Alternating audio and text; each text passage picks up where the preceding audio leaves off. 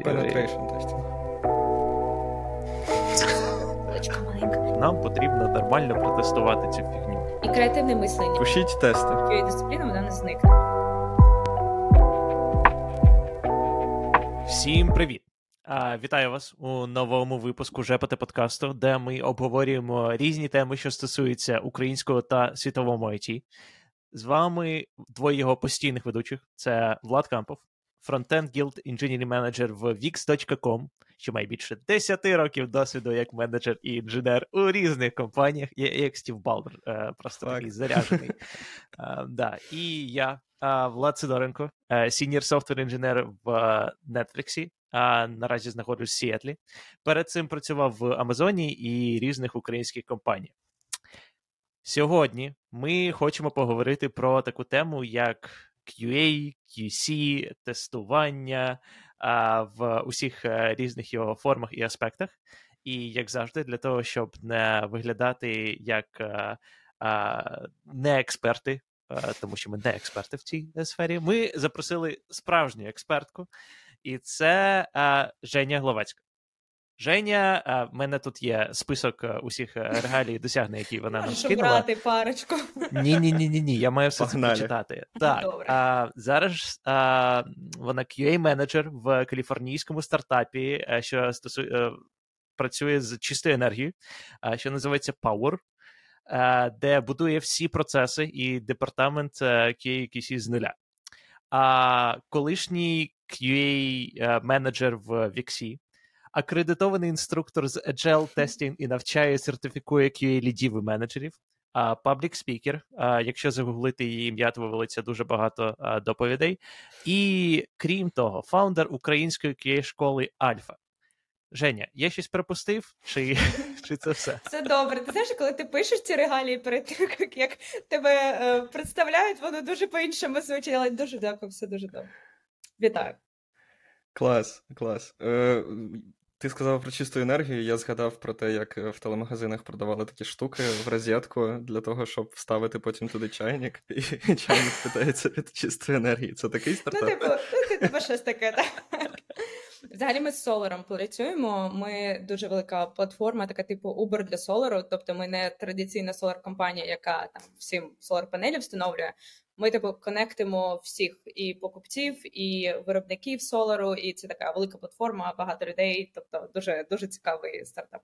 Прикольно. Це, це формулювання Uber для Солару. Я прям чую, як Е, ваш це- CEO каже це на якихось all-hands мітингах, типу, ми Це Uber хтось для так сказав. Це хтось так сказав на, на Crunchbase, чомусь такому, що типу нас Вау. так іноді називають. Тому і ми в ем, Inc. е, 5000 е, найшвидше зростаючих американських компаній на якомусь там, типу, 20-му місці минулого року. Тобто, так.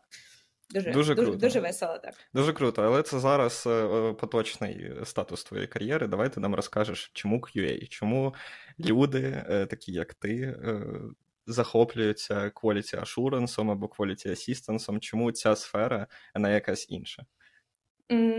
Чесно скажу, у мене не було такого моменту вибору. Е, Я навчалася на прикладній математиці в Дніпрі, і е, одного дня мене просто запросили типу на курси, через які можна було потрапити в компанію. І я е, через декілька років лише зрозуміла, що це this is the way. Тобто, це те, що я хочу і шукаю, тому що для мене QA це така дисципліна, на якій тримається дуже багато речей. Е, Дисципліна, компетенція, не людина, але це дуже така критична дисципліна, е, яку часто недооцінюють. І для мене це такий клей всього, що відбувається на проєкті. Тобто можна бути без QA як без людини, а бути без е, QA як без компетенції, процесу такого всього, це не буває. І я займаюся саме цим побудовою того QA, незалежності від того, у нас є тестувальники, у нас їх багато чи мало, якої вони спеціалізації, тобто це про quality в цілому. І я бачу в цьому дуже дуже великий сенс і дуже велике value. І тому в мене є школа, і тому я навчаю. е, Бо ем, раніше існував такий міф, що ти починаєш в QA, і зростати далі в QA по вертикалі неможливо. Тобто тобі Мгм. треба або там в розробники йти, або там в ПМи, і це так це така неправда, і це е, насправді зовсім не так. Тобто, якщо ти хочеш зростати в щось інше, це добре, але е, це великий шлях, це дисципліна дуже крута, і я всім тестувальникам бажаю зростати саме в ній. Ну, це дуже цікаво. Ми якраз е, на якомусь з наших попередніх подкастів, здається, про менеджмент обговорювали, що у програмістів така сама проблема, да? що десь є стеля в індустрії, а потім ти такий, ну, I guess I'm engineering manager, і ти повністю забуваєш про код і починаєш менеджити. Тому я думаю, що наші проблеми вони дуже дуже спільні тут, дуже схожі. Коли я стала менеджером і тут зараз працюю менеджером, е, я розумію, що ти найкращий менеджер, я найкращий менеджер буду тоді, коли я буду інженером. Тобто, якщо ти хочеш класні процеси в QA, ти маєш іноді піти, руки забруднити, самому щось зробити і зрозуміти, як воно працює зсередини. І я чую це від багатьох е, крутих спікерів в сфері QA. Тому для мене тут знайшлося круте поєднання того, коли ти можеш і інженерити, і пам'ятати, як це, і бути класним менеджером, тобто іншу дисципліну зовсім використовувати для результатів. У мене є spicy uh, uh, тема для початку. Я думаю, і всі інші теми, які ми зачепили, ми потім розвинемо. Але я хотів зупинитись на uh, в IT в IT і QA за три місяці. Я хочу одразу зайти з таких цікавих штук. Ось, скажи мені, ну от в моїй голові, да, раніше, коли я працював, я їду в метро бачу а, купу постерів від а, різних там біжу IT там і так далі, школ, що три місяці, і ти можеш отримувати тисячі доларів без особливо просто сидіти і тикати кнопи. Що ти думаєш про це? О, це така така е, болюча тема. Е, у мене є своя школа, як ми казали на початку, і е, основна ціль цієї школи було зробити протилежне і зробити добре навчання, яке тобі не гарантує те, що ти знайдеш роботу через 5 хвилин, яке тобі не каже, що в тебе буде зарплата в мільйон, але яке тебе поставить на правильні рельси, за якими ти можеш зватися. І тому для мене оця тема. Типу, марафон. Я бачила марафони за три дні, які роблять типу тестувальником. І це ем, і це дуже сумно. І коли я чую ем, Можна легко відрізнити а, людей, які пішли в QA, бо це швидко потрапити в IT і там і залишилися в цей в цьому майнсеті, і людьми, які стали справжніми QA. Тобто, ти можеш іноді йти туди, тому що так, це менше навчання зазвичай, і з меншим таким трешхолдом тебе беруть на роботу. Це це правда для багатьох історій. Проте, якщо ти залишаєшся в цій історії, типу, і ти такий коротше тестування за три місяці, то далі все буде дуже погано. Ти не будеш не зростати нічого. І я таких тестувальників знаю дуже багато. І це їх типу право на існування. Будь ласка, це такий тип людей, як я думаю. Проте, е, якщо ти йдеш в справжній QA, ти потрапляєш в гарну школу або в гарну компанію, яка потім тебе менторить там інтернатуру, це щось таке. Е, ти починаєш розуміти, що трохи та історія була неправда, і щоб бути справді крутим QA, треба набагато більше знань. І там е, я одного дня була на докладі, е, якийсь е, європейський спікер був такий 50 плюс, типу, вже там 20 років QA, і він е, сказав: типу, QA це легко, а потім нарисував е, такий, намалював великий-великий граф того, що QA має знати, щоб його робота була дуже легкою. І це це правда, але не всі QA до того доходять. І не всім QA це потрібно. Але якщо тобі це не потрібно, то на ринку на ринку ти також будеш не потрібний. Тобто, оце відповідь. Давай просумуємо зараз для всіх людей, що тільки доєднались до курсів, так само і в твоїй школі, да, і в принципі mm-hmm. в індустрії. Куди треба прагнути? Що має знати такий прям матьорий QA, щоб перемогти всіх? А, Дуже складно сказати, що типу, ти маєш знати, тому що а, кожна вакансія різна, проте є основи. Uh-huh. Основи, які розповідають про те, що ти а маєш знати продукт або його тестувати, тобто ти можеш бути добрим аналітиком. Друге, ти маєш знати, як побудувати гіпотезу того, як ти тестуєш. Е, три, ти маєш знати, як цю гіпотезу перевести в реальність. І чотири, ти маєш знати, що для мене одне з найважливіших QA, як твої результати і всю інформацію перетворити у фундамент для прийняття рішень в команді. Бо це одна з найважливіших частин QA, особливо у великих, ем, особливо у маленьких стартапах чи компаніях, які просто на ем, це як це залежність для них без цього, вони не можуть бути е, круто розвиватись. І оці речі це основа. З них може зростати дуже багато класних речей, але якщо цієї основи немає, типу ти не тестуєш. Якщо ти не розумієш продукт, ти не тестуєш. Якщо ти не знаєш, як реалізувати те, що ти хочеш протестувати, ти не тестуєш. Тобто, uh-huh. якщо цієї основи немає, це погано. І далі, ем, якщо ти навіть ідеш на курси. І там курси за три хвилини. І я була на таких курсах, я на таких навчалася. Я навчалася місяць, і мене взяло на роботу, я не знала нічого. І е, треба розуміти, що далі перші півроку треба знайти собі ментора, можна в компанії безкоштовно чи десь ще, щоб дійти до нормального рівня, і, uh типу, на курсах все не закінчується. Я можу додати тут, типу, багато дисциплін, які треба вивчати для мене, як для QA. Це може бути якийсь технічний розвиток, тобто там навчаємось там код писати, автоматизацію, але для мене це має відбуватись пізніше в розвитку, а не на початку. Це вивчання процесів, штуки типу agile тестингу, де місце QA, де він може допомогти, як це зробити ефективно, щоб це не затормозило процес, а пришвидшило його. Бо mm-hmm. дуже часто QA становиться таким ботлнеком. І і домейн, всі знання в області твого продукту це дуже важливо. А далі вже це залежить від необхідності, і дуже класним наступним скілом вже буде типу. Навчання стратегії, як будувати стратегію QA на проєкті, і інструменти, які для цього потрібні. Це може бути автоматизація, це може бути якась напівавтоматизація, тобто там перформанс, грубо кажучи, це може бути якісь менеджерські скіли, але це типу третій рівень після того, як ти вже там на основі був і щось таке нове вивчив. Давай поговоримо про е, таку от річ. Скажімо так, я я в IT деякий час уже пропрацював, я бачив деякі проекти. І дуже часто, коли я приходжу в якісь компанії, е, я запитую про тестування, да, типу, або це тебе запитують десь на інтерв'ю про тестування, типу, про чи вмієш ти писати тести і так далі, і всі кажуть, да, да. А потім в деяких е, випадках там взагалі і не і не пахне е, QA, і не пахне жодними з тестами. Всі, типу, просто пишуть продукт для того, щоб стартап злетів. І таке буває, типу, різні environment, це trade-off и. Да? Давай проведемо. Границю, які тести мають писати е, програмісти, які тести мають е, писати QA -щики, якщо це автомейшн. Тому що я знаю, що є різні підходи, в тому числі е, в деяких компаніях взагалі немає QA на проєктах, да, на продуктах, і все автоматизують е, програмісти, тому що вони зразу пишуть фічу, вони знають реквайременти і так далі. В деяких компаніях завжди є QA, да, які цим займаються. Де проходить оця межа з твоєї точки зору?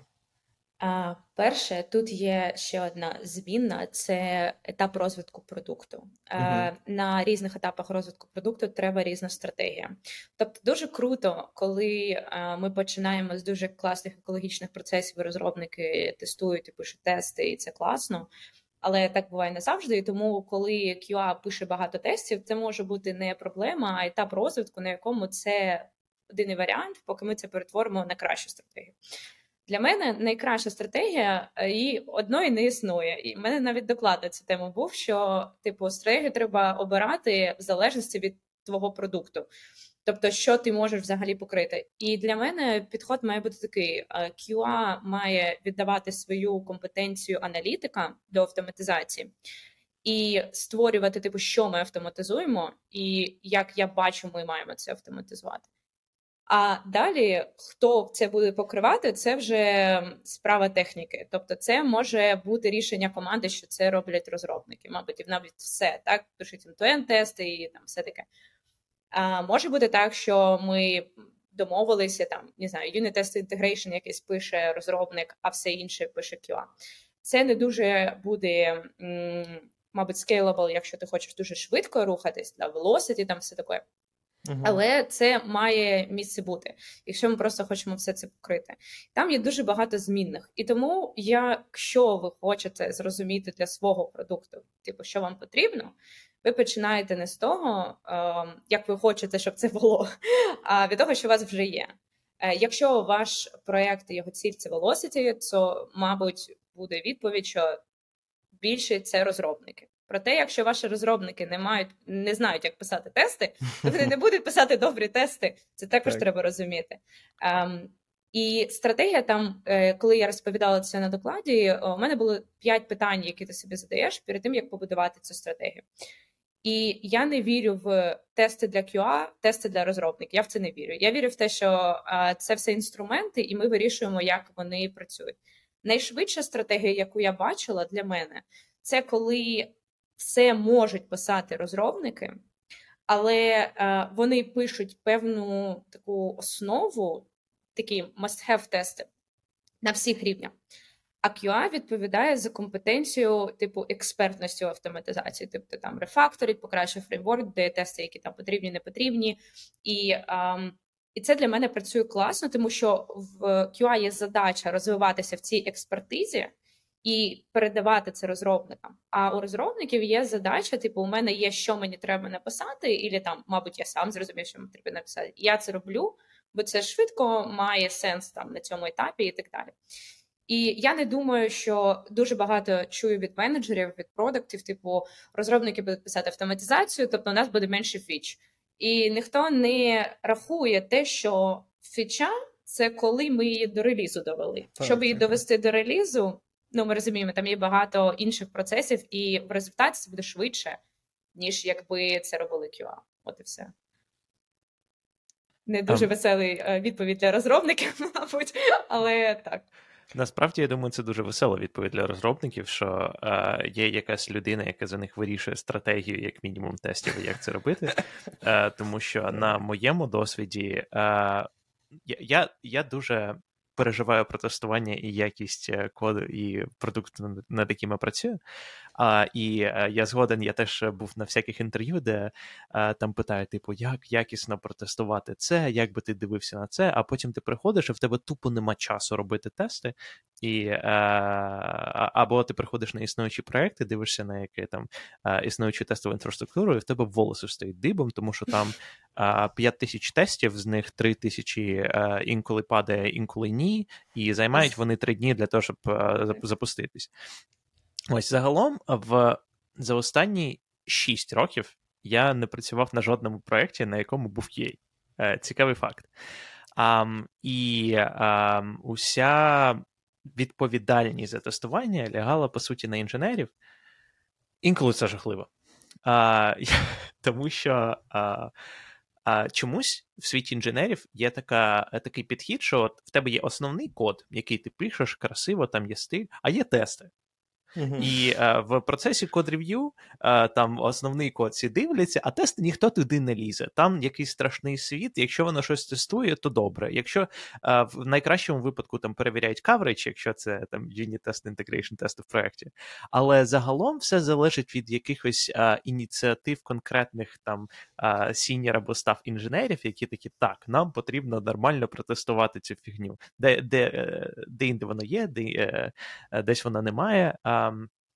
І я б дуже цінував, якщо б була людина, по суті, як адвокат тестування і uh, quality assurance, яка прийшла uh, і сказала: так, значить, для того, щоб робити якісно, нам потрібні такі-то тести, нам потрібно подивитись на продукт з цієї сторони, нам потрібно покрити осі, осі, оці gap и, які в нас є зараз, і ми будемо використовувати такі-то технології, тому що це класно, і по суті працювати як developer-адвокат в сфері тестування, тому що багато людей навіть не знають багатьох підходів там property-based testing якийсь, або а, там не знаю. Penetration testing. Типу крутими словами кидаєте реально, зараз. Реально, ти ти опустився настільки низько. А, окей. Який який е. важкий тиждень. А, да, а, і, а, Але є проблема. Проблема полягає в тому, як це продати менеджерам і як продати необхідність цього компанії. Тому що, що я бачив, часто дивляться ну, е, дивляться на інженерів, типу, ну воно ж працює. Тобто, тим паче в бекенді, тим паче в бекенді, я вважаю, да? тому що на фронтенді там це те, що безпосередньо з чим взаємодіє юзери, там типу, все має працювати ідеально, а бекенд, якщо він незалежно розроблюється, то там, ну, типу, пишуть тести інженери в основному, там я рідко QA бачу. Тому Женя, ну, слухай, на, навіть на фронтенді, тобто там можна написати юніт-тести, а можна написати UI-тести. Да, да, да. І а, можна там знову таки стратегія UI-тестів, тобто воно клікає усю кнопку, воно там по фічам іде, воно та, так виконується, так виконується, там як убирати тести і так далі. Ось. І а, да, питання, мабуть, до тебе, Женя. Як це продати і пояснити, що нам дійсно треба витратити гроші на людину, яка прийде і скаже, треба робити. Я хочу ще відповісти на те, що ти сказав раніше. Щодо е, було б класно, якщо була така компетенція, так, людина, яка адвокат цього.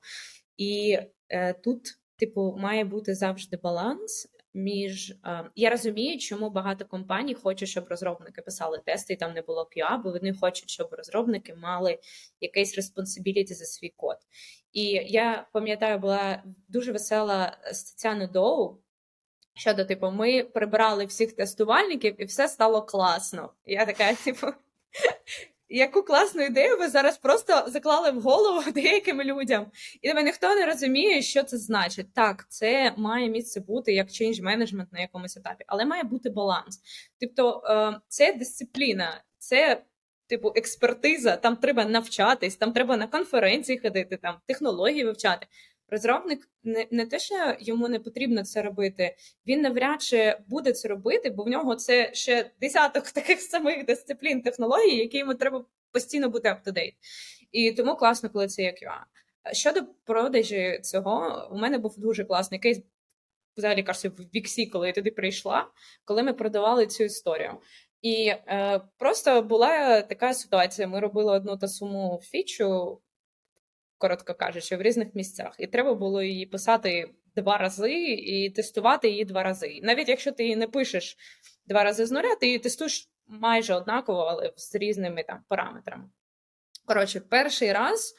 Е, я бігала за всіма і казала, давайте зробимо нормальну стратегію. Ми зробимо, типу, як я зазвичай це роблю. У нас є там список сценаріїв, які ми хочемо з точки бізнесу покрити. Потім ми вирішуємо, які у нас є там е, рівні тестування які в нас можуть бути там існуючі рівні, які ми хочемо свої добудувати. Потім ми це декомпозуємо на кожен рівень. Типу, тут ми там на юніт-тестах бізнес-логіку покроємо, тут ми будемо якусь інтеграцію робити. Я там дивлюся на це як на мапу, і така така виглядає добре, наче дірок немає.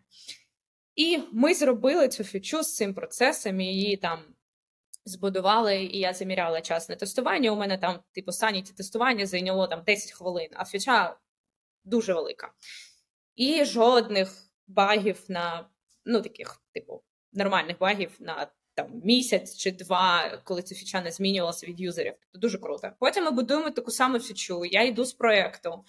І фіча відбувається без всього цього. Ми її вручно тестуємо, і там тупо треш. Ми ми її релізили на два тижні довше, ніж ту першу фічу, по-перше. По-друге, кваліті було набагато гірше. І такі історії вони дуже класно це продають.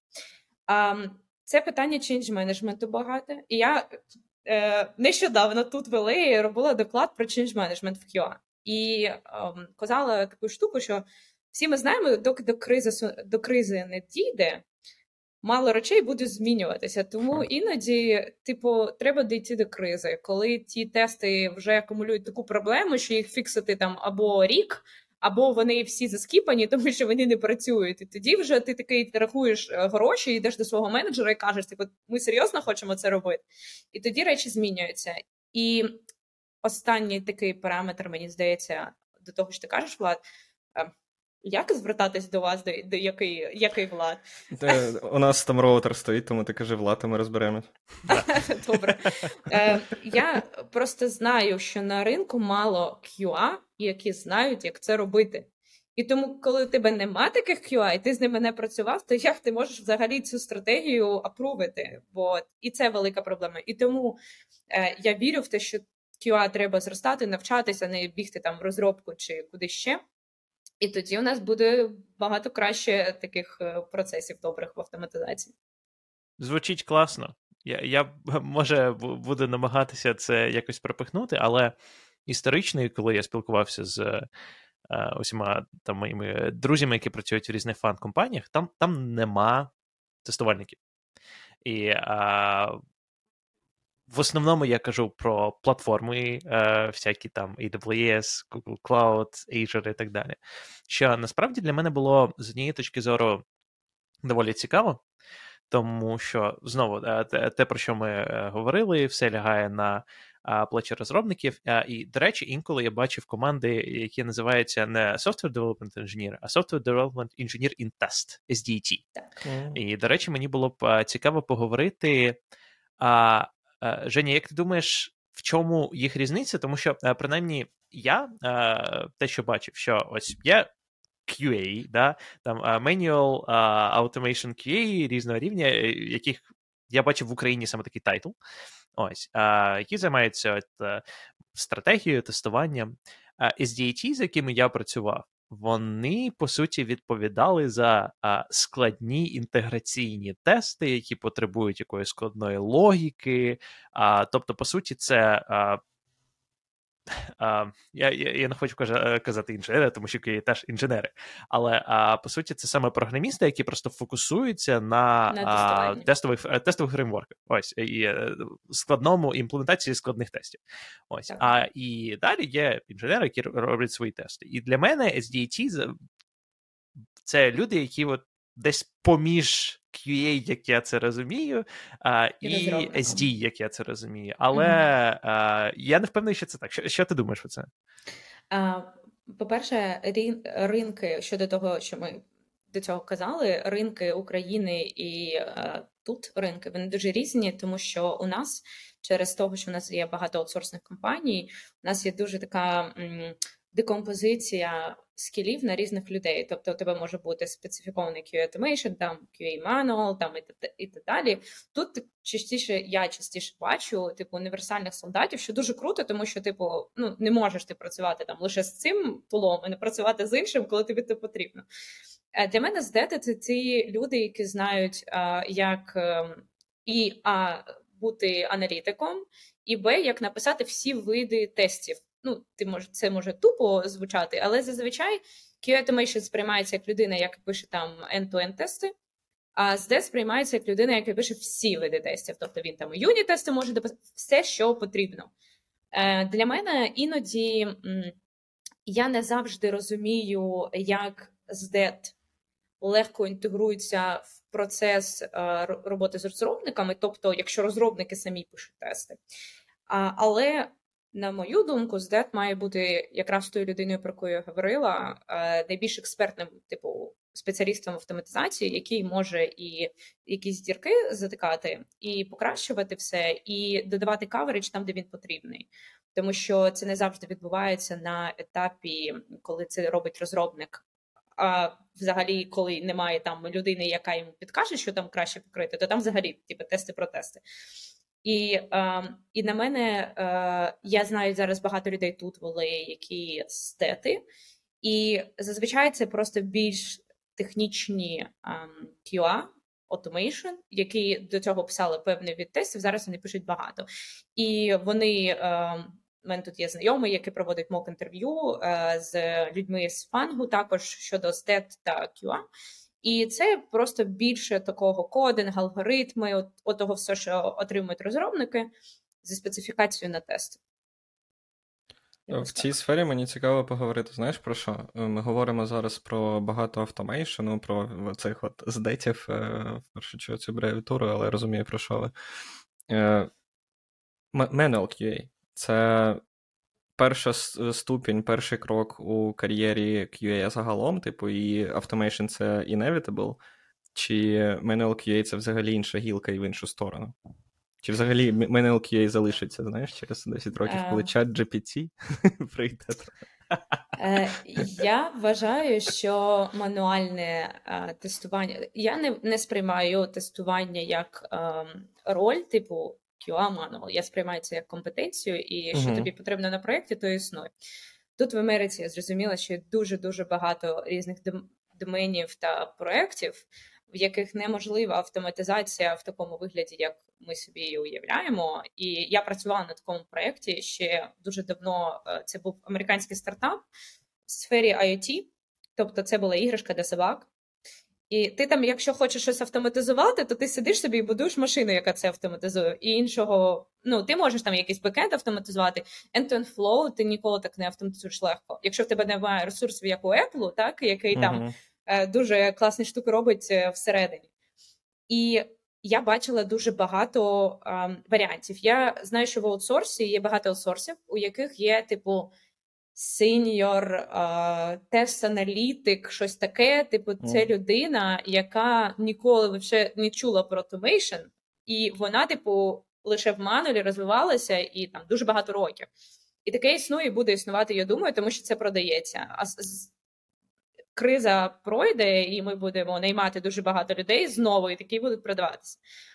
Але ем, для мене автоматизація це інструмент. Тобто, це не якась певна дисципліна, це один з твоїх інструментів QA, один з десяти. І якщо ти їм не володієш, то дуже складно вирішити деякі проблеми, і ти будеш їх вирішувати не найкращим шляхом. І тому я вважаю, що автоматизація має бути, проте це не значить, що ти без неї не можеш вижити. Uh-huh. І багато е, є коліті таких ентузіастів, вони себе називають кваліті адвокати. Це такі, як там е, Ліза Кріспін, яка вона там е, така мама agile тестингу, і ем, вони за оцю аналітику, вони за експлоратори тестування, за все таке і автоматизація. Там, типу, це така проста дисципліна, яка там просто існує. Тобто, це буде жити, якщо в цьому розвиватися, реально розвиватися, як це роблять вони. Тому, якщо ви хочете зрозуміти, що таке реальне там мануальне тестування, то подивіться на цих людей, таких як Ліза Криспін, як вони це роблять, і ви зрозумієте, що типу вони ніколи не піде навіть при чат е, GPT, при всіх AI, які будуть створені. Так. Прекрасно, я все-таки впхнув чат GPT в цей, в цей випуск якимось. Я е, я спробувала е, з своєю QA на проєкті, типу, загнати якусь штуку в чат GPT і типу, дай мені там кейси для тестування. І ем, ми так, це дійде до моменту, коли цього буде е, типу достатньо для того, щоб рухатись. Угу. Е, знаєте, є така історія, що quality е, це дуже така це не фіксована історія. Тобто не може бути такого, і це неправильно, на, на мій погляд, коли е, тестувальник е, він таки протестував, знайшов 10 багів, а потім ліг е, на дорозі продакт менеджера, щоб він нікуди не пішов з цими багами в реліз. І це неправильна історія, тому що задача QA підтримувати рішення і бажання продукту на певний момент. І якщо в стартапі, який швидко розвивається, це нормально іноді релізитися з такими великими багами, бо це потрібно на цьому етапі. А там велика компанія, в якій вже репутація є, вона не може цього собі дозволити. І тому ем, ці всі звінні AI Ну я не думаю, що це. Ну, я думаю, що AI в цьому випадку, як і у програмуванні. Типу, він може робити якісь базові штуки і підказувати, але якщо ми говоримо про, про стратегію, так. архітектуру, щось масштабніше, так. то там уже це все загнеться. Ну, Мені мені здається, що в цьому випадку AI може замінити а, ось людей на перших роках досвіду після трьох трьох місяців курсів. Але будь-які складні кейси, стратегії це вже не буде працювати, тому що а, зазвичай найважливіше, що може привнести людина на такому рівні, це контекст, це якийсь досвід, е, що бачила, як це працює в інших е, е, інших речах, якийсь контекст, який знають про компанію, про людей, і просто передати цей контекст чат GPT неможливо. Тому... Так. І креативне мислення в QA дуже важливе креативне мислення, і QA взагалі дуже багато речей в QA про будування певних гіпотез. І ми не можемо будувати гіпотези, коли ми а, не знаємо проєкт, не знаємо дисципліни, не знаємо з якого боку подивитись. І QA – це про різні шапки. Коли ти юзер, коли ти в команді, коли ти інша роль, і я також не думаю, що AI може тут допомогти. Проте стартапам на ранніх етапах, мабуть, е, такі штуки, як ChatGPT з генеруванням, типу, що треба протестувати, має місце бути, бо це буде такий мінімальний достатній рівень якості, і їм цього буде достатньо, і це нормально. І це інша така ще одна мотивація зростати, навчатись, а не сидіти в своєму три місяці з курсів на протягом трьох років. А я такого багато дуже бачу. Ну об'єктивно, це просто скіл. Ще один скіл, який треба знати, користуватись. Стати коротше промпт-інженером частково це скіл, який так. треба. Він взагалі був, він він існував. Просто у нас він існував з гуглом на протягом всієї нашої кар'єри. Я думаю, зараз він просто трансформувався в інший промскіл, в іншому uh-huh. інструменті, е, але він завжди був. І як е, я раніше казала своїм студентам на курсах: типу, е, ви не маєте знати все на світі, але ви маєте знати, як знайти рішення, і, і зараз це не змінилося інструмент. Слухай, це прикольна, прикольна перспектива. Я не дивився на те, що дійсно ми промптами займалися все життя, поки працювали і поки заходили на Stack Overflow. Так, на, насправді це е, теж дуже важливо, тому що я пам'ятаю, я там дивився, якісь мої друзі щось гуглили, і в мене в голові просто сам сам запит він інакше звучить, тому що я приблизно розумію, як працює Google і як він індексує це. І я такий, ага, окей, тут треба е, сформулювати інакше, тому що машина не розуміє. Будь ласка, Google, видай мені результат на оце і так далі. Ось. Е, це як на Мої друзі, це, походу, 70-річні бабусі. Які так, як спостерігати, як бабуся з Сірі спілкується це знаєш, типу, Сірі, будь ласка, скажи мені, що там по погоді за вікном. Типу. Я я про всяк випадок е, кожен раз, коли спілкуюся з лекцією, кажу і дякую. Е, ну, Тому що майбутнє на 10 років, хто знає. Інколи я кажу, що вона мене задовбала, звісно, але потім кажу, вибач. Давай в цьому блоці поговоримо ще про одну таку штуку. Е, ми поговорили з самого початку про те, що є якась стеля, да, коли. Потенційно да, виглядає mm-hmm. так, ніби є стеля, але насправді її немає, можна кудись рухатись. Е, і часто люди е, свідчаться, типу, фронтенд, інші е, програмістські, скажімо так, тайтли і так далі. Чи є у тебе якась порада для цих людей, які от от майже вирішили свідчнутись, куди можна ще подивитись у QA, куди вони ще не дивились? Якщо пов'язати це до реальності, чесно, коли я була в ще в Україні, і е, я розумію, що там через, через те, що ти дивишся на ринок, який там створив е, там аутсорсний ринок, насправді у нас не так багато продуктового ринку, і ти дивишся на всю цю історію і думаєш, що типу, найкраще, що з тобою може бути, це qa менеджер десь, і, і типу, все. Але ем, в Америці я побачила, що це неправда, і навіть те, як я те бачила там, це неправда.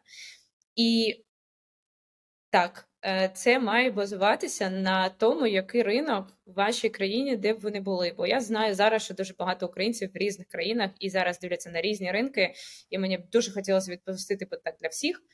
Е, треба дивитись на те, що є, тому що ми всі люди, ми, типу, за зарплату працюємо, так е, але зростати є куди. Треба знайти компанію. По перше, основи мені здається, це компанія, в якій є цей, це зростання. Для мене дуже класним прикладом був Wix. Тому що коли я працювала в аутсорсі до цього, я там була інженером і там іноді лідом. Е, це все було дуже прикольно, але там справді я бачила ту, ту стелю, і вона була дуже помітна, тому що у компанії не було пріоритету на певний розвиток, щоб я там могла зростати. Коли я зустрілася з Віксом, я зрозуміла, що там було дуже дуже ця стиля, вона також існує, але вона там подалі знаходиться.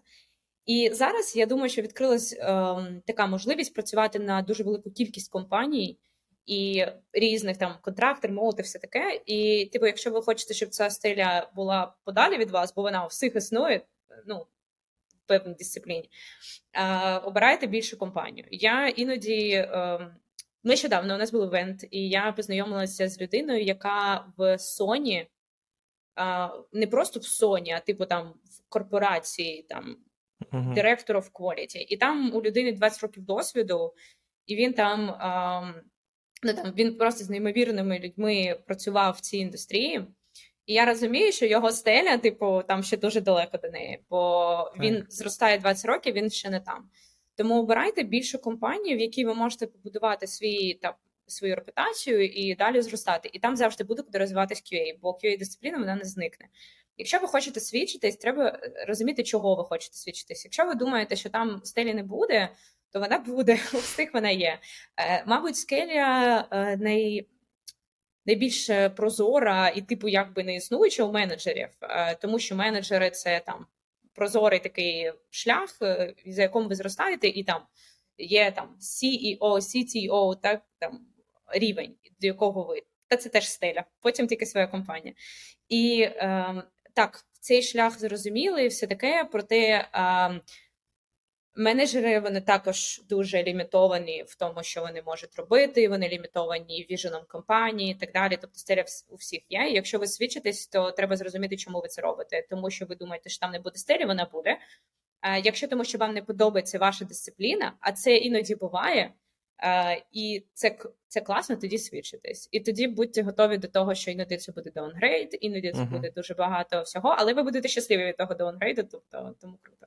Е, щодо того, ми ми почали говорити про директорів engineering і так далі, але в самому початку нашої розмови ти згадала про таку цікаву штуку, що менеджери е, мають все ще кодити і мати hands-on experience. Ми вже поговорили з деякими людьми на цьому подкасті, і мені здається, що в якийсь момент ми прийшли до висновку, що ні, типу, ми бачимо багато компаній, там, де інженірінг менеджери мають е, zero hands-on experience, і, і у самому менеджменті є багато куди рости вглиб, в ширину, скажімо так, так там багато процесів. і той менеджмент, який ми бачимо, типу, на рівнях е, Team Lead і, можливо, десь engineering менеджер, да? це не той менеджмент, який, скажімо так, компанії собі часто уявляють. Ти ж тут кажеш, що hands-on experience важливий. Розкажи. чому? Можна я тут трошки докопаюсь до термінології? Так. Тому що, е, наскільки я розумію, QA менеджер, інженірінг менеджер і QA менеджер незважаючи на те, що обидва називаються менеджерами, мені здається, мають трохи різний scope of responsibility. Це, мабуть, як е, principal інженер, да? Типу, а, туди. Я я чув термін QA-архітект, угу. а, і мені здається, і Женя, виправ мене, якщо ти маєш е, інше на увазі, що а, QA-менеджер це людина, яка окрім того, що управляє командою QA, але при цьому ти казала, що QA може е, не може навіть не бути команди QA, але при цьому QA менеджер задає якусь архітектуру тестів і так далі. І мені здається, що це ближче до формальної термінології на того, що ми розуміємо під engineering менеджер, який або яка наймають команду і займається тим, щоб заделіверити якийсь конкретний проект з правильними людьми ефективно. Щоб е, а QA е, менеджер або архітект це більше саме про організацію Ладно, живий? процесу. Да, Добре. Не звертайте, не звертайте на, мого, на мене увагу, будь ласка, відповідайте питання. Е, давайте я давайте я поясню, що я маю на увазі. Е, на моєму етапі і моїх задачах зараз, і тому, що я роблю, дуже для мене дуже важливо іноді, типу, інженерити. Тому що коли. Ем, і це, як я кажу, це цей певний рівень qa менеджменту, на якому ти існуєш. Тобто зараз я приходжу там в стартап, і е, моє інтерв'ю почалося з того, що типу у нас є проблема, скажи, як її вирішити. Uh-huh. І типу, коли е, питання ставиться так, аби е, ти можеш. Ем, я зустрілася з проблемою. Чому менеджмент не міг рішити? У нас там був CTO, у нас там був директор інженірінг, типу, чому вони не могли вирішити таку типу проблему? Типу, чому у нас автоматизація нам цінності не приносить? І я потім зрозуміла, чому, тому що є така велика проблема в менеджменті, якщо ти не можеш піти і подивитися, як воно. Не те, що ти маєш це робити, ти коли ти не можеш цього робити, ну або просто не робиш, обираєш того не робити. Твоя, Твоє бачення ситуації і реальність ситуації не не збігаються. Тому що е, класний менеджмент він для мене побудований на довірі е, і на класній комунікації, передачі інформації від е, там менеджерів, якими ти працюєш, і які працюють там on the ground. І якщо це не побудовано, то все дуже фактап, тому що е, це буде невірна інформація, ти не зможеш нічого змінити, бо ти не знаєш, в чому насправді проблема.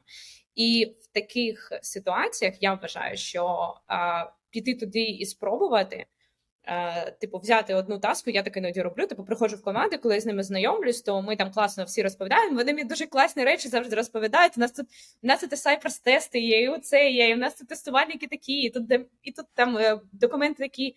І потім я беру задачу тестувати і розумію, що там такий треш відбувається. Просто там, типу, е, повертається задача розробникам п'ять разів, тести в них заскіпані. Ну, типу, реальність ситуації вона інша. І ну хто буде своєму менеджеру? І це е, я навіть чула таку історію від цього чоловіка. Е, мій чоловік е, е також інженер, е, і коротше він розказував мені про одну людину, яка прийшла в стартап. Це реальна історія. Він прийшов в стартап працювати як консультант. І він пропрацював три місяці, і ем, він нічого майже не робив, але за три місяці він збирав інформацію. І він розказував, як, типу, ем, такий bullshit chain, знаєте, типу, е, побудований в компанії. Тобто, як е, є три рівня менеджменту. Uh-huh. І як е, CTO вважає, що в нас все добре, і ми будемо релізитись через е, два тижні. А цей розробник, який нічого не робить, просто споглядає, каже, що типу, це так побудовано на брехні та мильних е, бульбашках, що ви не те, що через два тижні не зарелізите, у вас такі проблеми, що ви ще три місяці не будете релізитись. І потім все нагбається, ніхто не релізиться, все це вскривається. Це реальна історія, і оце проблема, тому що ти а, тому, що вони не побудували певну довіру між рівнями менеджменту, і вищий менеджмент не знав, що проблеми навіть є. І так, це проблема менеджерська, і треба було типу, будувати правильну комунікацію, довіру, там Radical Candor, все таке.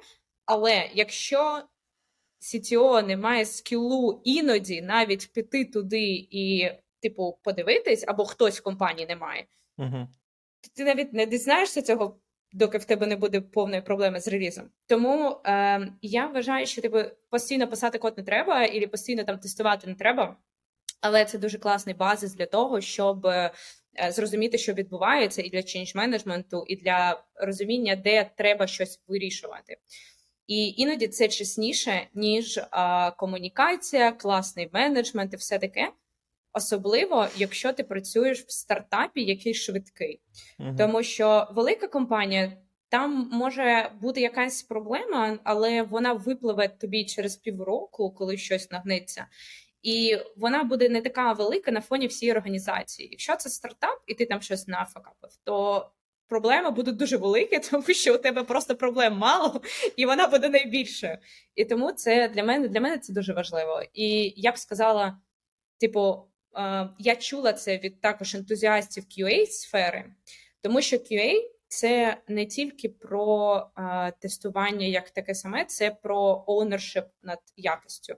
Над всім, що відбувається, Вікс був дуже класним прикладом цього, тому що QA в Віксі вони не тестували певні речі. Наприклад, розробники писали багато автоматизації, більшість автоматизації, і це класно.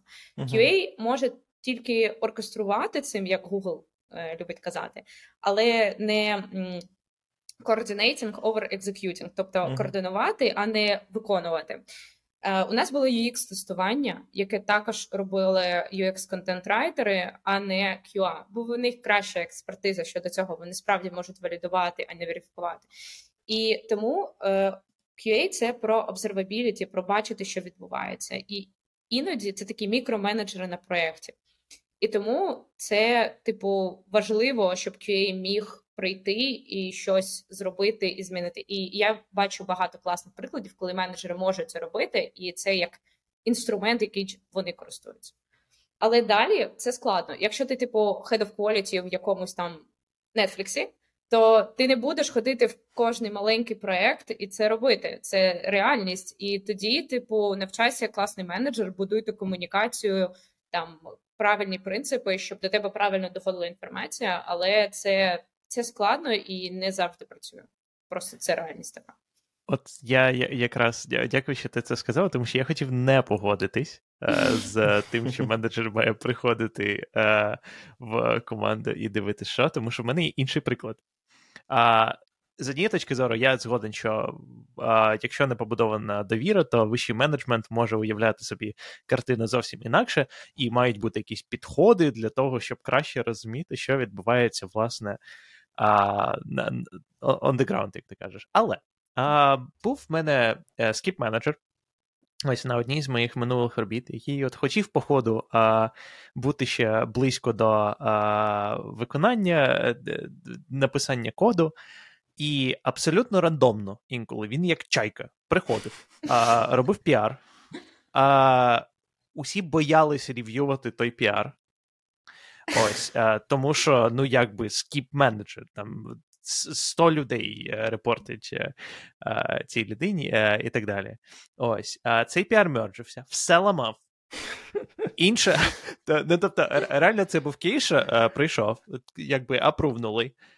Піар замерджився. При тому якість коду була ну так собі, ну от ну от правда. Замерджився, все зламалось. Цей директор такий: в мене нема часу, іншому інженеру пінає, типу, пофікси. У нас було те саме тільки з CTO. для того, щоб воно працювало. Абсолютно те саме було тільки з CTO, чесно. Ми О. на одній компанії працювали. Це коли ти типу думаєш, що ти найрозумніший розробник в компанії, а це е, здається, що це неправда і. Так. так. Те саме, до речі, з тією самою людиною було, що будь-яка велика архітектура проходила персональне рев'ю від цієї людини, mm. і ти не міг а, казати, якщо був якийсь фідбек, то ти не міг казати, що ти цього не зробиш. Ти мог послухати фідбек і його зробити, навіть якщо ти не погоджувався. А, Тому тому те, що я намагаюся сказати, що важливо знати, що відбувається, але потрібно бути обережним, щоб не оверстепати і не лізти в тому, що не лізти в власне імплементацію. Коли ти не маєш, тому що для мене, як для інженера, це відчувається так, ніби, по-перше, мені не довіряють, uh-huh. а, і а, це це як мікроменеджмент.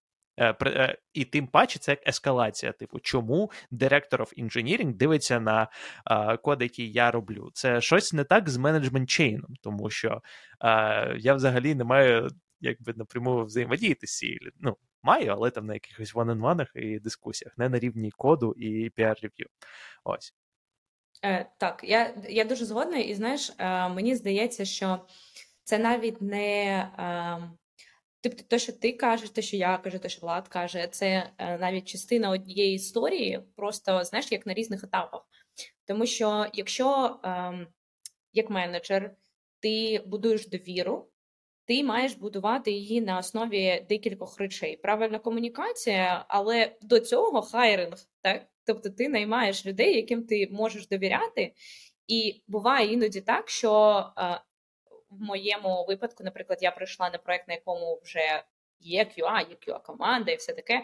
І, типу, ти не розумієш там історію, як їх наймали, хто їх наймав. Ти і, і складно довіряти, коли це так, і ти знаєш, що у нас е, дуже великі проблеми там з процесами. І коли це відбувається так і будується через ем, правильну комунікацію, в моєму випадку, то що я бачила, то це може працювати. Але ти повністю правий про те, що коли, типу, ти таки починаєш лізти, коли ти вже побудував команду, ти вже побудував якийсь чейн, і ти таки починаєш тупо лізти так, що все, всі це бачать, то це дуже так не екологічно для компанії. І, мабуть, в такому випадку це і не має місця бути, це не має так відбуватись. Проте питання: якщо е, так вийшло, що вже у нас проблема є, чейн неефективний, ти директор of engineering, і, типу, твоя компанія йде на дно. Ну, через це. Ти, І я також бачила таку ситуацію, коли в певному моменті компанія вже настільки поринула в ці от всі проблемі з тим, що відбувається, versus те, що ми думаємо, що відбувається, uh-huh. що вже не не дуже зрозуміло було, як ми можемо рекавернутися з цього. Юзери страждали, там типу нові фічі не випускалися. І тоді питання, що тоді робити? Е, тобто, може, більш екологічна там ідея буде запросити якогось там консультанта, так і щоб це робила інша людина, а не ти. Проте це також будує проблему, так що типу, тобі не довіряють як інженеру. А якщо ти правда, що тобі не довіряють як інженеру? Іноді така історія в менеджерів. Я спілкувалася. У мене нещодавно було перший термінейт. Я вперше звільнила людину. Я його не наймала, але це було дуже психологічно складно. Це така взагалі не класна історія, коли ти розумієш, що ну це просто не класна історія. І я розмовляла зі своїм CTO щодо того, як а в нього ж багато досвіду в цьому питанні, і він каже, що є ситуації, коли, типу, ми просто розуміємо, що ми зафакапили хайрінг, і нам треба знайти кращу людину. І в такому випадку ти людині не довіряєш, і, і типу, і тоді питання екологічно це прийти і намагатися щось вирішити, бо проблема у твоєї компанії. Чи краще сидіти, бо ти хочеш е, мати ще довіру? Ну, це вже проблема це таке... менеджменту, типу, це вже трейдоф. Що, що, що дешевше. Так, так, це просто, типу, її дві сторони медалі, і е, я не засуджую навіть тих менеджерів, які приходять роблять ці піари, бо я розумію їх зараз. То я їх розумію. Да. Ти вже почала затронула таку дуже цікаву тему, яку я завжди залишаю на останок. Я хочу прийти до того, щоб ми поговорили про зашкварні історії. Дуже класна була історія, яку а... ти привела. О. Я бачу влада. У мене є історія. О, давай почнемо з тебе, погнали. У мене є історія. Е, я, Мені здається, не розповідав її ще на цьому подкасті. Клас. Але мені цікаво дати, е, е, щоб ви дали фідбек, і дещо пішло не так. Вона стосується тестування. Значить, на одній з моїх минулих робіт був це дуже великий проект, багато тисяч строк коду. Були інтеграційні тести. Uh, значить, інтеграційні тести. Uh, тільки в репозиторії з інтеграційними тестами було пару десятків тисяч строк коду. А uh, контриб'ютило туди десь 5 різних команд. Не було централізованої якоїсь стратегії. А всі а, хтось намагався писати reusable код, було 5 різних класів, які роблять. Це було на Java, 5 різних класів, які роблять одні й ті самі речі, все доволі нестабільно, але якось працювало. В якийсь момент, але всіх бісило. Тому що коли там треба було щось змінити, це як в джунглі лізти. Ось ти витрачав там просто дні свого життя, намагаючись зробити зміну в одному місці. Mm-hmm. Один сіньор інженер такий досить.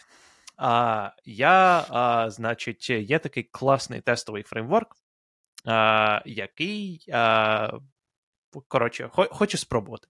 Ось. Uh-huh. Його послухали, запічили, і такі, добре, ми дамо тобі інтерн. Ось, а, щоб інтерн, типу, зробив proof of concept. І далі, якщо все спрацює, то а, ми подивимось. Значить, дали інтерни, це інженер працював з інтерном. Інтерн зробила proof of concept, це класно працює. А, Всі такі. Ну що, круто? Давайте робити. Але все повільно якось рухається. Тобто, а, спочатку тільки той сінір інженер, якийсь парт-тайм, намагався щось робити. Наступний сезон. А, Новий інтерн-сезон. Що менеджмент робить? Такий: так, ми дамо тобі 20 інтернів. Що? Це було неочікувано. Це, Я я не прибільшую якщо що. Окей. Значить, а, навіть навіть не так. Вони найняли а, двох людей чи трьох людей, які працювали на фреймворку, тому що там потрібно було базу якось закласти. Uh-huh. Ось, а, типу, якісь базові речі. Найняли, типу, а, двох чи трьох із DT. І той сінір все ще працює. А їх найняли десь в березні, у червні починають інтерні. І, типу, так. Ну, типу, ви зробіть, потім ми наймемо 20 інтернів, і кожен інтерн буде переносити пачку інтегрейшн тестів на новий фреймворк. Значить, тайм... часу нема. Три місяці, щоб закласти базу, не вистачає. А ця команда SDET працює в коротше, щось постійно намагається а, зробити. Вони не встигають, приходять інтерни. А, У інтернів напівсирий фреймворк. А, І далі вон, кожен інтерн працює в кожній своїй бранчі. Доімплементовуючи частини, яких немає в базовому фреймворку. А, І а, потім кінець інтернатури, все вирішується. Результат в тебе є 20 бранчів, не змерджених мастер, де імплементовані різні речі. А, Ось. Це не кінець історії, якщо що. А, е, І, а, типу, тести деякі працюють, деякі ні. Попередній фреймворк цей час все ще живе. Значить, ця команда SDET така, так витрачає а, більше ніж півроку для того, щоб змерджити ці 20 бренчів а, в мейн бренчу. Наступає наступний сезон Значить, весь цей час, весь проект вже хехає з...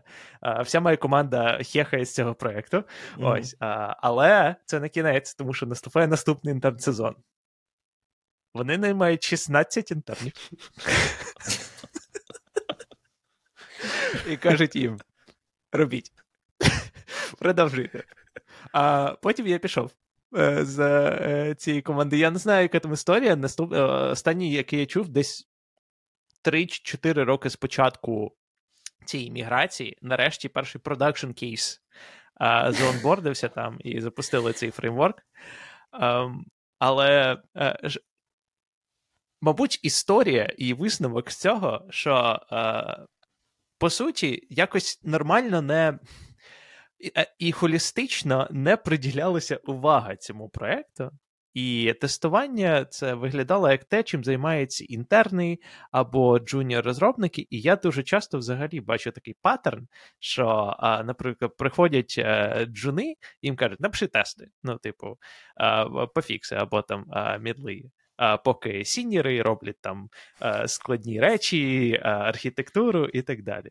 Що я вважаю е, дуже неправильним способом, але от що. Що ви в цій історії бачите не так? Давайте. Може, дуже коротко. У мене була типу історія тільки не з тестами, з свічами, коли у нас було 50 піарів, які висіли і просто помирали. І е, серйозно, і е, це було дуже, типу, ну, не дуже добре, але цьому випадку мені здається, що це просто було знаєш, типу, неправильне менеджмент рішення. Типу, у нас є проблема, у нас не дуже сильно турбує. Типу, вона є, але нам хтось інший каже, що вона є. Бо менеджменту тести, е, чому зазвичай складно продати автоматизацію, там все таке, тому що менеджменту складно побачити пряме валію від е, написання тих тестів. А звичайно, якщо вони ще і є, то типу, як, як ти можеш продати, що там треба щось переробити? І е, менеджмент третьою ногою завжди робить такі вирішення рішення, і і інтерни, ну і ми створюємо таку відку проблему. Вона не дуже важлива, щоб її вирішувати. Тому це просто я дуже багато речей вважаю менеджмент факапами, тому. Ці менеджери взагалі, вони Ох, ці менеджери. Я просто стала розуміти, коли знаєш, типу, е, сам робиш якесь рішення, а потім такий, типу всіх переконуєш, а потім таке розумієш, що це було не дуже правильне рішення. І типу, що тепер робити? І ти так. ж його придумав. Так, так. У мене є свої зашкварні історії. Вони, типу, їх дві, вони дуже короткі. Одна, е, скажімо так, з моєї сфери, інша не з моєї сфери, а людей, ім'я яких я не буду називати. Е, перша дуже проста. Я пам'ятаю, е, як ми з знайомим сперечалися про те, чи треба писати тести. Він е, був е, бекенд Python інженером на такій платформі, яка е, займалася, скажімо так, фінансами. І він був проти того, щоб писати тести. То поки не стався продакшн інцидент з реальними грошима, тому що буквально він не написав тест на те, що ти можеш гроші відправити самому собі. От, І ти якби. Е, ну, коротше, і в кінці кінців у тебе в два рази більше грошей в аккаунті, тобто компанія втрачає гроші. І це. Я я досі пам'ятаю цю історію, не буду говорити про те, яка компанія, які, які ці люди, не дай Бог. Але е, історія саме оцей кейс про те, що тести все-таки треба писати, особливо в фінансах, мабуть, для мене повчальна, і я досі, е, знаєш, притримуюсь цього. Друга це е, історія з мого особистого експірієнсу про те, як е, у нас загалом е, був проєкт е, візуалізація даних в реалтаймі про те, як е, корабель в е, морі поводить себе, типу, як витрачає паливо і так далі. Дуже цікаво, і він складався з такого дейта пайплайну на кавках. Записувався все в базу даних, а потім з бази даних, типу фронтенд через бекенди вичитував і отримував дані. Все класно. І дані з кораблів десь посеред моря, е, ви можете уявити, що це дані, які не дуже часто доступні. Тобто інтернету мало, деколи там, типу, щось поламалося на стороні корабля, е, дані не пушаться, це треба постійно все мейнтейнити. І в кінці кінців. Е, менеджмент та юзери, це був B2B, тому з юзерами було дуже близько. Приходять і такі, де дані? у вас не працює фронтенд. І ми такі кожен раз: ну ладно, погнали. End-to-end з фронтенду починаючи до самого початку, проходимо весь data pipeline, дивимося логи, а даних не було зарепорчено і так далі. І в кінці кінців е, нам кажуть: пишіть тести. Е, Ми такі, у нас написані тести на всі калькуляції, на всі, що зберігається в базу даних, що звідки вичитується, що як показується. Все взагалі coverage, я не знаю. На моєму експірієнсі, мабуть, найкращий coverage, тому що дійсно всі горіли е, проєктом. І нам кажуть, пишіть тести. Ми такі, на що нам треба написати тест? На те, що у вас е, дані приходять. Ми такі, ну вони приходять. Ну, типу, у нас є алертінг навіть, типу, там, якщо даних не пушаться там протягом, не знаю, 24 е, годин. У нас якби що робить? І от це історія, скоріш, про те, що не всі е, менеджери і продукти розуміють, про що взагалі тестування. Тобто, не знаю, наскільки зашкварне порівняно з першою, але е, наболіло. наболіло.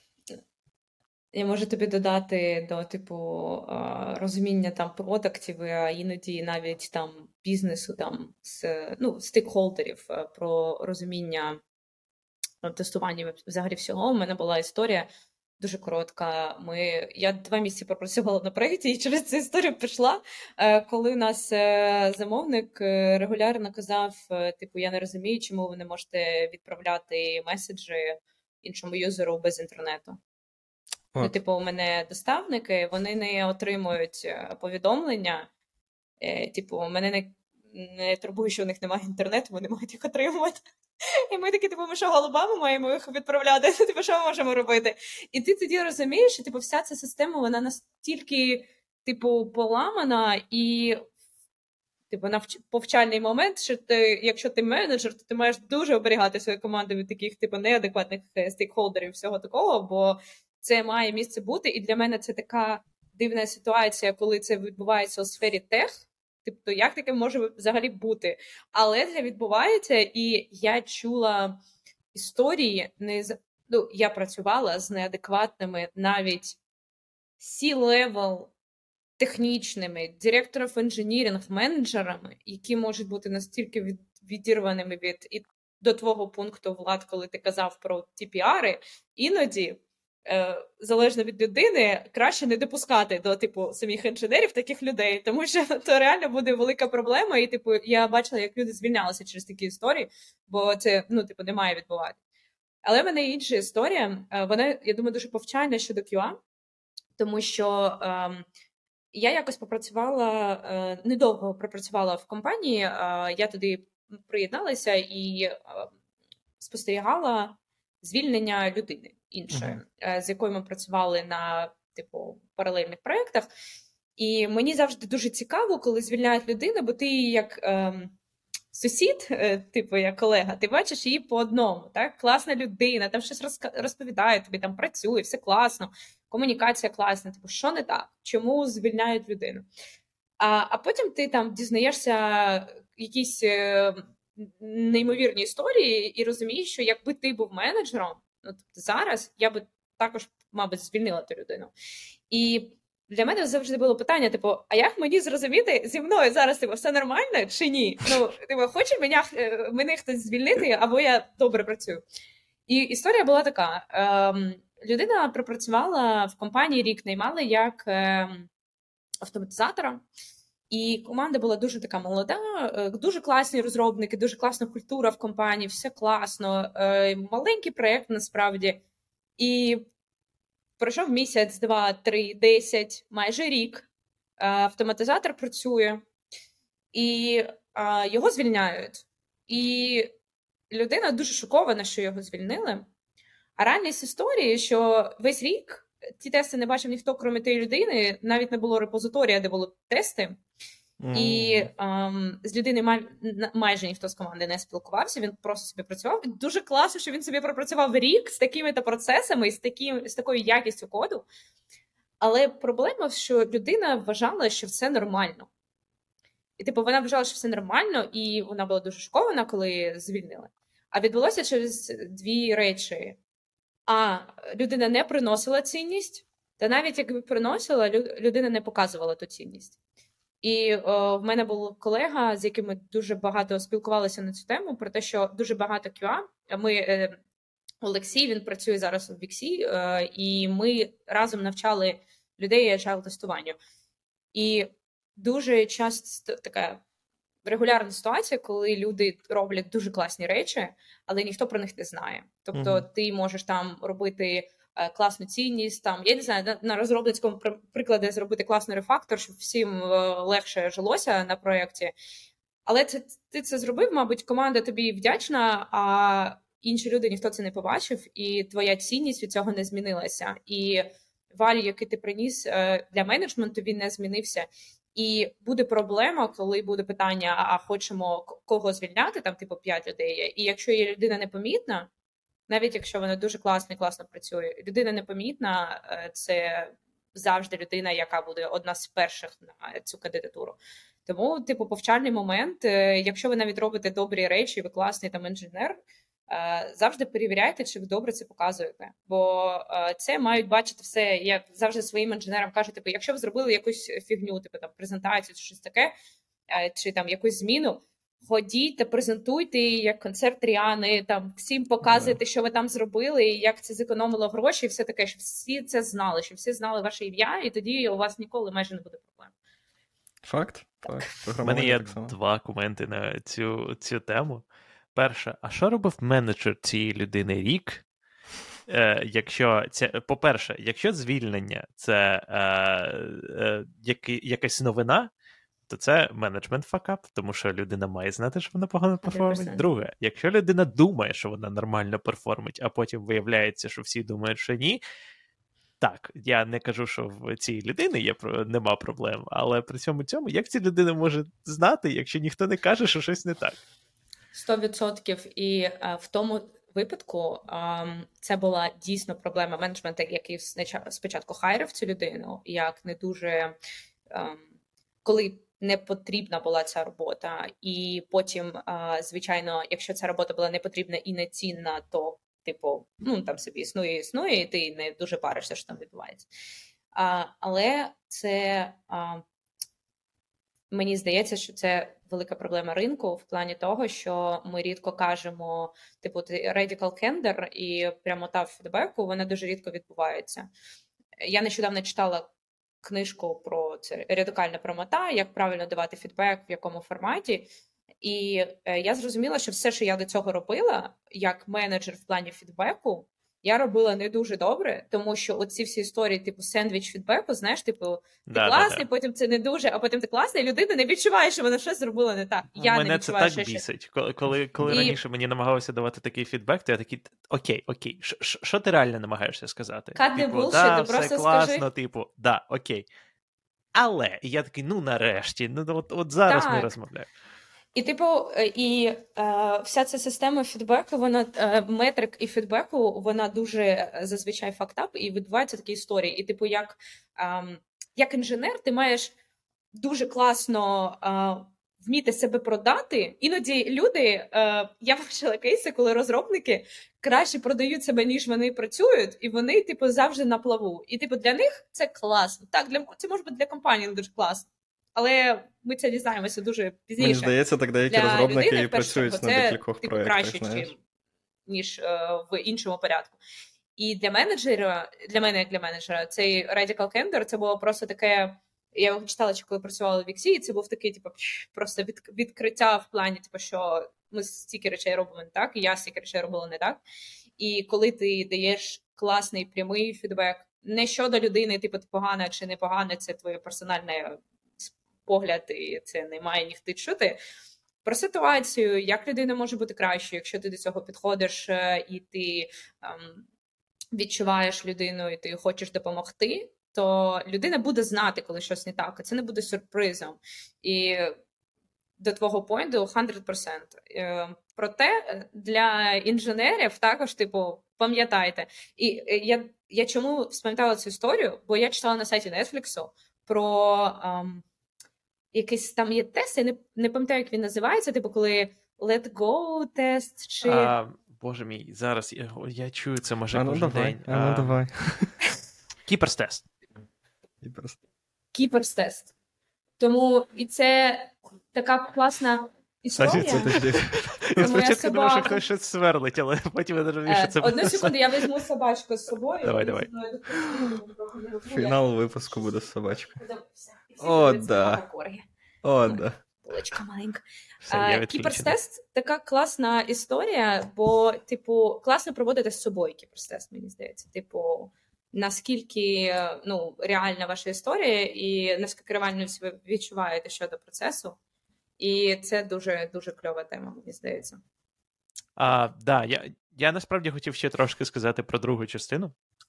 А, Те, що ти сказав про self-promotion, тому що я, я згоден, це дуже важливо, але як завжди, щоб не а, перетиснути на це, тому що, а, наприклад, у Фейсбуці або зараз Меті, а, там все побудовано на self-promotion. А, тому що а, прикол в тому, ну там там є ієрархія, там є чіткі левели, і а, там є внутрішня система, яку сам Facebook пише, яка називається Workplace. І дуже важливо, щоб про кожне своє досягнення ти писав пост у Workplace. Угу. І потім ці пости, ну, по у цих постах у Workplace люди коментять, люди лайкають, і потім ці пости у Workplace, по суті, створюють кейс тобі для промоушена. І mm-hmm. якщо ти не любиш це робити, або погано пишеш їх і не пишеш про кожен свій чих, то тебе просто не промовтнуть, тому що, типу, ну, візібіліті нема. І навіть якщо твоя, не знаю, пряма команда там знає, який ти класний чувак і що, то ну, постів в воркплейсі нема. А, Тому mm-hmm. треба робити. І е, не знаю, мені це здається так фальшиво, так е, так неприємно. Я розумію, що я просто витрачав купу часу а, на те, щоб сидіти, такий, господи, окей, я, я, що я можу зробити, щоб я міг про це написати пост в воркплейсі, і якось себе запропонувати замість того, щоб власне робити роботу. Це як тести заради кавереджу, а не заради value, знаєш? А, Або так, я... коли QA інженерів кажуть, типу, а, так, ну а, ти будеш вважатися успішним, якщо ти напишеш 10 тест-кейсів за а, там, не знаю, тиждень, або знайдеш 10 багів. Ось. О, так, 10 багів це моя улюблена історія, коли це використовують як метрику. І е, знаєш, е, ми коли кажемо про ці історії, мені дуже було цікаво почути твою перспективу щодо типу фангу як це працює. Тому що я іноді думаю, що що б ми не намагалися робити, наша система все одно буде фактап в якомусь сенсі. Типу, у нас я я колись е, в Віксі був е, була культура мітапів, QA мітапів в Дніпрі. І ми е, поставили нашого спікера одного, а іншого е, інвайтили до нас там розказати про якусь тему з інших компаній. І е, у нас був е, спікер з Приватбанку, як зараз пам'ятаю, е, що типу QA-менеджер чи щось таке.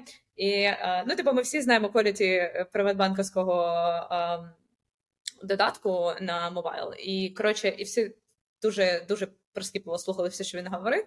І він таку штуку сказав. І я тоді дуже з цим сперечалася щодо, типу, проблеми вони не вирішуються, вони еволюціонують. І е, я така, типу, ні, ну у вас справді проблеми еволюціонують, бо краще не становиться. Але зараз, коли час проходить, ти розумієш, що, типу, вон, е, якщо проєкт еволюціонує, у вас просто на кожному етапі е, нові проблеми відбуваються. Ти типу намагаєшся їх кращим способом вирішити, як з цією системою. Вона ж, мабуть, створилася через. Спробу автоматизувати процес перформанс рев'ю, тому що просто на людях це побудувати дуже складно і дуже багато людей для цього потрібно. І це завжди якийсь ботлнек. І коли ти створюєш певну метрику е, на такі речі, е, метрика завжди працює, починає, починає працювати проти тебе. Якщо е, може чув, е, є така історія, я люблю її розповідати на agile тестингу, е, називається ефект кобри про метрики. Колись була, мені здається, британська колонія, десь, типу, там в районі Індії чи чогось того, і там розвелася популяція кобр. І це була дуже велика проблема. Люди не могли жити, і британці стали платити гроші за те, що вони вбивали тих кобр. І е, люди почали вирощувати тих кобр е, і потім приносити, щоб заробляти гроші. І коли ця вся схема накрилася, і всі дізналися про це, е, систему схлопнули, перестали платити гроші, а кобр стало тільки більше, тому що вони їх вирощували. І з метриками завжди така проблема. І я того дуже боюся, чесно кажучи, метрик в QI. Я типу вважаю, що це моя дуже слабка сторона, і в мене такий челендж в цьому в цій компанії побудувати їх все таки.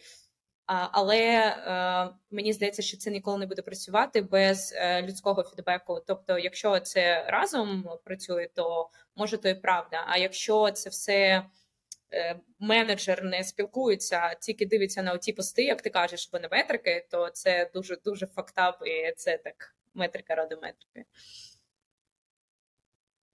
У цього є насправді, я тільки що загуглив, цього є наукова назва, яка називається закон Гудхарта.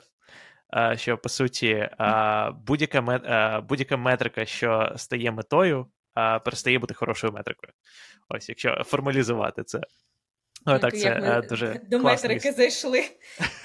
Да, да, да. Ми прям від QA до менеджменту, до метрик а, і так далі. У мене просто в QA є така історія. Ми проводили дуже багато тренінгів, і завжди приходять менеджери, іноді проджекти, але зазвичай є ліди та QA менеджери. І ми, типу, теми дуже важливі про те, як там відносини у людей в agile тестуванні, типу реально важливі теми, які реально роблять зміну. А мені всі сидять два дні тренінгу, і мені всі сидять, а коли метрики будуть? А метрики сьогодні буде чи завтра? Я така, так, come on, забути вже про ці метрики. А, і і це так досі відбувається. І мій зараз там менеджер каже: мені треба побудувати систему метрик. І я така: треба побудувати систему метрик. Будемо будувати, що робити. Шановні друзі, ми можемо зараз записувати цей подкаст тільки через те, що наші з вами співвітчизники захищають нас е, під час повномасштабної війни з Російською Федерацією. Для того, щоб підтримати нашу неньку, нашу державу і наших захисників, давайте задонатимо в будь-який знайомий публічний фонд, або через ваших знайомих. Я впевнений, що у багатьох є люди, яких доторкнулася війна, і допоможемо їм, їм фінансово, хоча б або якимось іншим чином. Разом переможемо. Слава Україні! Героям слава! Що ж, е, в принципі, дуже цікаво. Е, протестування, мені здається, можна купати і купати, але ми зазирнули куди тільки не можна було зазирати. І в навчання, і в свіч, і як бути хорошим QA, як бути поганим QA, менеджмент і зашкварні історії. Я навіть не знаю, типу, чи можна уявити тут якесь продовження і другий випуск на цю тему. Але тим не менш, я хочу подякувати тобі, Женя, за те, що за те, що ти прийшла до нас зі своєю експертизою і розказала так багато кльових штук, які нам дали інсайти, чи е, оте інше слово, яке зараз модне, яке вже не інсайти. Дякую тобі за це. Дякую вам. Е, мені було дуже. Дуже круто поспілкуватись в подкасті, коли він глибокий, а не просто типу по верхах, типу тестування це про що. Е, тобто дуже круто. І дуже круто було вашу перспективу почути з різних кейсів, коли ти бачиш історію з одного боку. А таке, а у мене був ще інший бок. Дуже класно і дуже дякую за запрошення. Дякую тобі. Ну і на цьому, мабуть, все. Дякую вам, е, наші глядачі, і тобі, Влад, також дякую. так. Дякую вам, наші глядачі і слухачі, за те, що е, підписуєтесь на наші канали, ставте, ставите лайки, слухаєте нас в аудіо або в відеорежимі. Нам дуже приємно і залишайте ваші коментарі е, про те, який у вас досвід у QA, що ви про це думаєте, як ви прийшли до QA, чи ви плануєте свідчити з нього, якщо вдруг. Е, І, мабуть, побачимося в наступних випусках вже дуже скоро. Дякую вам і пока. Бувайте.